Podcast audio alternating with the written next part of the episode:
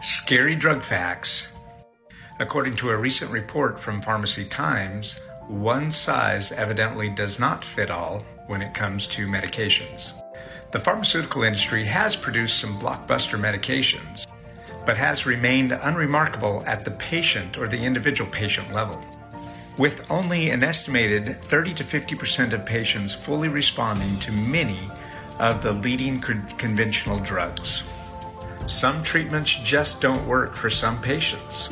Did you know that 99% of the population has at least one variant, one variant in their DNA that doesn't allow them to metabolize certain medications?